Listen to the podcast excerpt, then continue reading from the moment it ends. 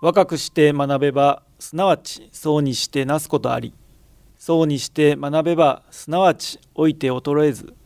老いて学べばすなわち死して朽ちず。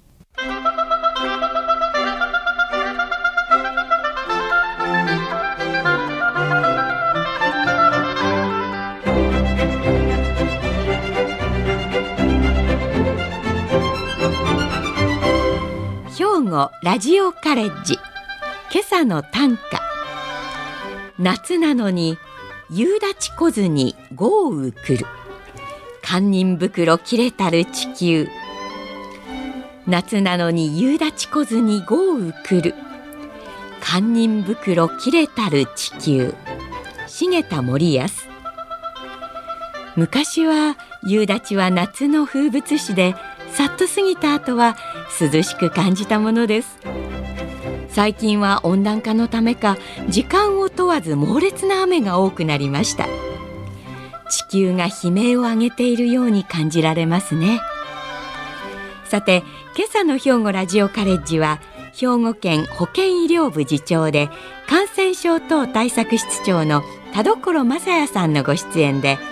今後のコロナ対策についてをお届けします。今朝の講座は障害聴講生対象の課題番組です。障害聴講生の皆さんは講座を聞いて感じたことをはがき1枚400字程度にまとめ事務局まで提出してください。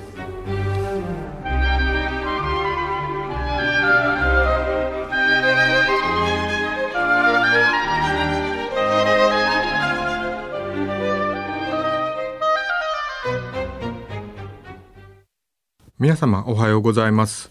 兵庫県保健医療部の田所です。私の方から今後のコロナ対策についてとしてコロナウイルスの概要並びに新型コロナウイルス感染症を念頭に置いた今後も引き続き皆様にお願いしたい感染症対策についてご説明いたします。この3年以上全世界を席巻した新型コロナウイルスは国際的には COVID-19 または SARS コロナウイルス2とも呼ばれ2019年に中国武漢市で発見され全世界に感染拡大をしました。SARS といえば2003年に中国南部を起源とした重症な肺炎の世界的規模の集団発生がありました。日本特にこの関西においても台湾人医師が姫路城や USJ を観光した後に発症が確認された事例がありました。また SARS と類似したものとして MERS 中東呼吸器症候群というものがあります。こちらは2012年以降中東を中心に患者が確認され日本では患者は確認されませんでしたが隣の韓国で院内感染が発生した事例がありました。これらと同じ仲間になります。新型コロナウイルスはウイルスの遺伝子配列からは SARS や MERS といったものから敗因したというよりコウモリのコロナウイルスを祖先に持つと考えられていますが実際にどのような経緯でこのウイルスが生まれ人間に感染するようになったかは未だ明らかになっていないです。WHO 世界保健機関によると今年の6月上旬までに世界で確認された累計患者数は約7億6千万人。死亡者数は約694万人であり日本においては5月8日までに感染が確認された人は約3380万人死亡者は約7万5千人であり同じく兵庫県では感染が確認された人は約148万人死亡者は3908人となっています。死亡率は兵庫県内の状況では第1波では約6%であったものが第8波では0.22%となっています。新型コロナウイルスの電波は主には咳や大声を出した時に多く出る飛沫エアゾルを介して起こり特に密閉密集密接の3密の空間で感染拡大が頻繁に確認されています。またインフルエンザなどの呼吸器の感染症は従来発症してから周囲の方への感染力を現実的には持つとされていましたがこの新型ウイルスは発症する2日ほど前から感染させる力を持つことが分かりました。そのため従来は咳などの症状が出てからマスクなどを着用する咳エチケットが推奨されていましたがコロナに関しては咳のない時からのマスクの使用いわゆるユニバーサルマスクが推奨されています。症状についてですが咳や喉の痛みなど呼吸器症状発熱下痢味覚障害結膜炎と様々な症状が見られます。高齢者や心臓病糖尿病などの基礎疾患のある人は新型コロナウイルス感染症においても肺炎などの重症化のリスクが高くまた基礎疾患のない方においても重症例や死亡例も稀にではありますが確認されています。また子どもへの感染も頻繁に確認され感染者に占める割合も高いですが無症状もしくは症状のないことも多いと考えられ若年者層から高齢者層への感染拡大が問題視されています。また新型コロナに対するワクチンが次々に開発され前例のないスピードで接種が実現しました。早期にワクチンが開発された一つの要因としてメッセンジャー RNA ワクチンによる開発があり普及が早期に実現したことは感染症対策における大きな転換期となったと言えます。コロナウイルス自体は SARS や MERS 以前から風邪ウイルスとして知られていました。そのため今後この新型コロナウイルスも人類に定着していくことが予想されています。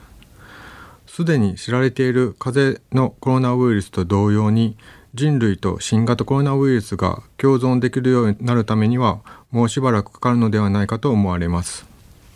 さて新型コロナウイルス感染症は5月の8日から5類感染症となりました。そのため法律上は季節性インフルエンザなどと同様の扱いとなり以前のように患者さんに外出自粛を要請したり入院医療機関を保健所などの行政が指定したり入院調整を行政が行うことが原則なくなりました。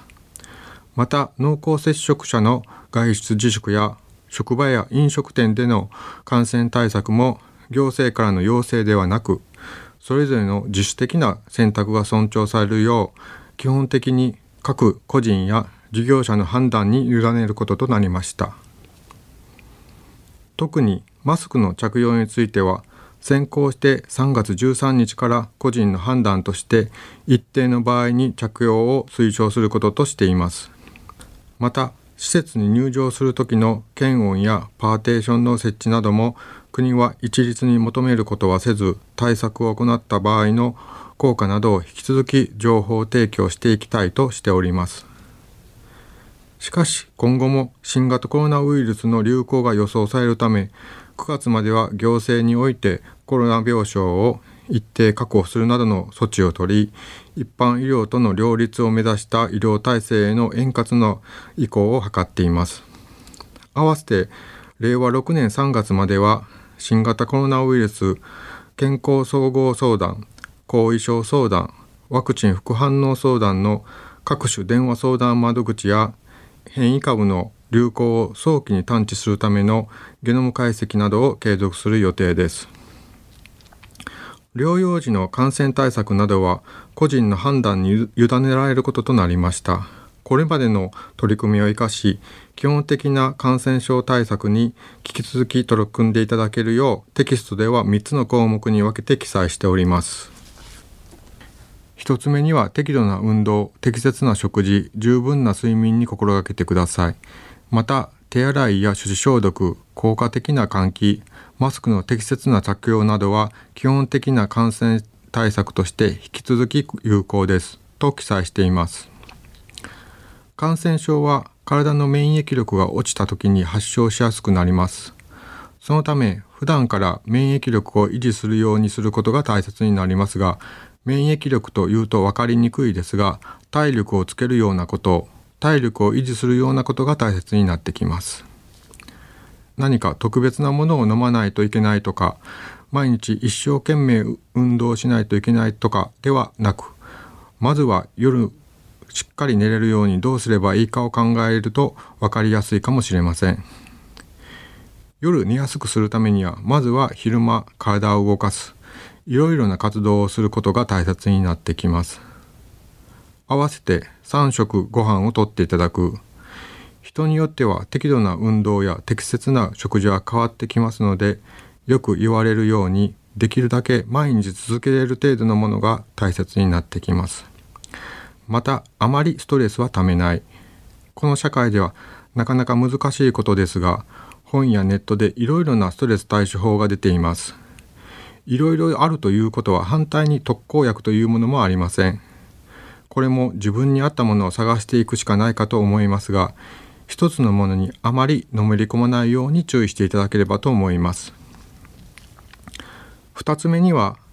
医療機関薬局高齢者施設等に行く時には高齢者や基礎疾患を有する方などを守るためにもマスクを着用するなど感染対策をお願いしています。と記載しています。先ほども述べたマスクですが自分を守るというよりももしご自身で感染していたとしても周りに感染を広げないためにつける意味合いの方が大きいです。もちろん予防効果マスクの形状や素材付け方にもよります。ご自身が感染している時の周囲への感染のリスクを下げるため3密の場面などで着用することが勧められています。新型コロナウイルスにかかると重症化しやすいとされている高齢者や基礎疾患のある方が多くいる施設。例えば医療機関などを利用されるときは咳などの呼吸器症状の有無にかかわらずマスクの着用を年齢にかかわらずお願いしております。3つ目に高齢者など重症化リスクの高い方は積極的なワクチンの接種をご検討くださいと記載しています。令和3年の4月から一般の接種が始まった新型コロナワクチン。今までのワクチンからすると驚異的なスピードで開発されまた今までにない接種体制が市町村で組まれ1日に全国で最大約170万回の接種が行われました。優先接種に位置づけられた高齢者の方では9割を超える方が初回接種をされております。接種が開始された頃は重症化予防発病予防感染予防に効果的とされていました。しかしながら接種からの日数の経過のほか変異株の出現また複数回接種による影響もあってか予防効果や発病効果については効果の低下が報告されており現在は重症化予防を主な目的として接種をお勧めしています。決して感染予防効果がないというものではなく4回目接種における感染予防効果は3割程度との報告もあります。なお死亡を予防する効果は研究によって差がありますが7割から8割程度と報告されています。詳しくは厚生労働省のホームページに新型コロナワクチンに関する Q&A がありますのでぜひご参考にしていただければと思います。例えば厚生労働省コロナワクチン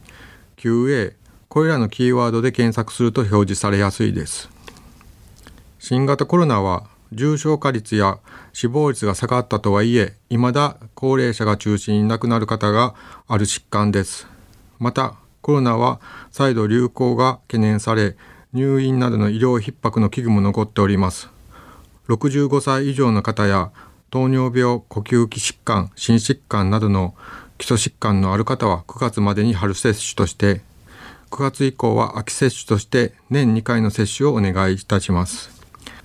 またそれ以外の方についても9月から行われる予定の秋接種には無料で接種が可能ですので接種をご検討してください。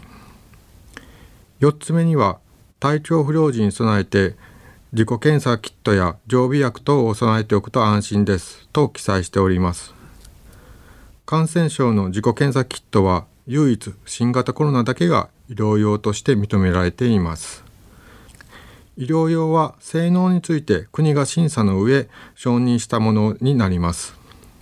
医療用のほか研究用の検査キットもありますがこちらは性能について国が確認していないものになりますので医療用をご活用ください。常備薬については基礎疾患のある方特に普段飲んでる薬のある方は市販薬の使用については必ずかかりつけ医と事前に相談してください。2の症状にある時の注意についてですが1つ目には発熱や喉の痛みなどの症状のある方は水分補給に注意をして体調が回復するまで外出を控えしっかり休養をとってください。通院などでやむを得ず外出するときは人混みは避けてマスクを着用するようにお願いしますと記載しています。発熱のほか喉の痛み咳などの呼吸器症状があるときは何かしらの呼吸器干渉発熱のほか喉の痛み咳などの呼吸器症状があるときは何かしらの呼吸器感染症であることが多く症状の出始めは周囲への感染力も高く感染対策に留意した上で頑張っている体の免疫を支援するために体を休めてください。特に熱があると水分が足りなくなりやすいので水分はこまめに摂るようにしてください。体が免疫力アップに力を注いでいるので胃腸に負担がかからないようあまり食欲がないことが多く無理して食べる必要はないです。ゼリーなど口当たりがよく無理なく食べれるものは食べれる分だけ取っていただければと思います。2つ目には受診を希望される方は事前にかかりつけ医や24時間対応の健康相談窓口などに相談するか県ホームページで公開しているリストを参考に対応医療機関に事前に連絡した上で受診するようお願いします。5月8日以降は一部を除き医療費等に自己負担が生じます。と記載しています。水分が取れていて息苦しさもないようならば数日自宅で安静にして経過を見るのも一つの方法ですが症状がひどくなってきている場合や症状が3日以上続くなどがある場合には医療機関の受診を検討してください。その際には院内感染対策のため医療機関で発熱患者などの受診のルールがありますので事前に連絡をして受診の方法を確認してください。基礎疾患をお持ちの方はお持ちの基礎疾患によって療養上の注意が異なることがありますので早めにかかりつけ医に相談しその指示を受けてください。3の療養中の留意点についてですが1つ目には発症後5日間かつ症状が軽快して24時間程度は他人に感染させるリスクが高いことから外出を控えることが推奨されます。発症翌日から10日間は外出時にマスクを着用するようお願いします。と記載しています。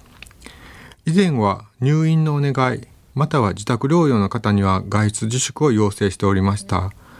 入院期間などは10日間でしたがその後病態の解明や疫学調査により症状が軽快し発症後7日間経てば周囲への感染力はほとんどないことが判明したため7日間に短縮されました。オミクロンになり軽症の人の割合が増えたことからさらなる短縮が図られ現在は外出を控えていただきたい期間として5日間になっています。しかしながら個人差もありえますが少ないながらも10日間は感染力を指定できないことから10日間はマスクの使用が勧められています。2つ目には同居家族の方は感染した方の発症翌日から5日間は注意してください。外出する時には人混みを避けマスクを着用しましょう。高齢者等のハイリスクの方との接触を控えるなど周りの方へ移さないよう配慮をお願いします。と記載しています。同居家族等のいわゆる濃厚接触者の扱いも5類になって終了しました。しかしながらウイルスが変わったわけではないので感染の可能性を考えると感染対策を行うことが勧められます。感染した方の発症日を0日として特に5日間は注意してくださいとしていますが厳密には発症した方に対して一定感染対策を取った日から5日間となります。発症した後は一定感染対策を取っていただけているだろうとの推測のもと5類化になったことも踏まえ簡単な言い方になっています。また少ないながらも7日間までは発症する可能性が否定できないため念のため体調には留意をしてください。新型コロナウイルス感染症は特措法から感染症法の5類に位置づけが変わりましたが引き続き高い感染力高齢者等の重症化が懸念されております。今までの新型コロナの流行状況や他のウイルス性の呼吸器感染症の流行状況からしばらくの間は特に夏と冬に流行が起きるのではないかと危惧されています。流行が急激に拡大するとどうしても医療が逼迫します。医療逼迫を避けるため今後のコロナ対策として特に感染拡大期には今回述べさせていただいた基本的な感染対策と3つの取り組みについてご理解していただきできるだけご活用していただければと思います。今朝は兵庫県保健医療部次長兼感染症等対策室長の田所正也先生に今後のコロナ対策についてお話しいただきました。先生はこれまで姫路市保健所長などを歴任され令和2年から兵庫県庁において新型コロナウイルス感染症の対策に携わってこられました。お話にありましたように新型コロナは本年5月から法律上季節型インフルエンザと同様の5類感染症となりました。これに伴いこれまで長く自粛されてきた各地域の祭りや花火大会などのイベント、伝統行事も本格的に再開されています。皆さんの中には、この日を心待ちにしていた方も多いかと思います。5類感染症への移行により、これまで3年余り続いた新型コロナ感染症は新たな段階に入り、アフターコロナ、ポストコロナという言葉がよく使われるようになりました。街中でもマスクをしていない人を多く見かけるようになり、元通りの生活に戻りつつあるのが実感できるようになりました。しかし、法律上の扱いが変わったとはいえ、高齢者などの方々にとって感染による重症化リスクが高いことに変わりはありません。さらに、夏休みに入り、新型コロナの感染者数について全国的に増加傾向が続いていると報道されています。これからは個人ごとに日常生活と感染予防の両立を図っていくことになります。手洗い、消毒などの基本的な感染防止対策の実施や、感染が疑われる症状がある時の自粛等、それぞれのリスクに応じて自主的に対応するよう呼びかけられています。今年も間もなくお盆の時期を迎えます。帰省等で遠くの親戚や友人との再会を楽しみにされている方も多いと思います。これまでと同様に手洗い、消毒などの基本的な感染対策を行った上で親しい方々との楽しいひとときが過ごせるといいですね。さて、ここで話題を変えて行事のお知らせをさせていただきます。今月号のテキストでご案内しています通り、9月7日、8日の2日間、第2回中央スクーリングを加古川市の稲美野学園で開催します。1日目の9月7日には、6月の放送で講義いただいたフリージャーナリストの西谷文和先生に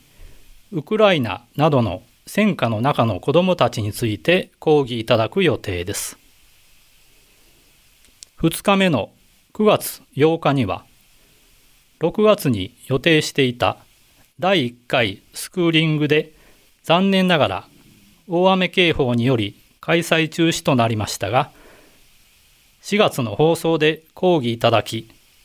前回のスクーリングでも多くの皆さんが楽しみにされていたオカリナ奏者の桜井涼子先生に改めて生きるを伝えると題して講義いただく予定です。困難に直面しても夢を持って前向きに生きるメッセージをオカリナの演奏と合わせて直接ラジオカレッジ学生の皆さんにお伝えいただきます。さらに昨年度に続いて学生の皆さんによる学びと生きがいをテーマの発表も予定しています。皆さんが今後学ぶ上で大いに参考となると思いますので、ぜひお聞きください。スクーリングの参加申し込みなど、詳しくはテキスト8月号をご覧ください。合わせて、本年度の永年在籍者の表彰式も予定しています。今回、在籍5年ごとの表彰対象になられる方は、在籍35年から5年までの256名の方々です。受賞対象者には直接出席の案内をお送りします。スクーリングは講師の先生方から直接講義が聞けるとともに学生の皆さんが交流できる貴重な機会ですので、多数のご参加をお待ちしています。最後に、まだまだ猛暑が続きますが、体調にはくれぐれもご留意いただくとともに、しっかりと新型コロナの感染防止に努めていただき、9月のスクーリングには皆さんの元気なお顔を拝見できるのを職員一同楽しみにしております。それでは今朝はこれで失礼します。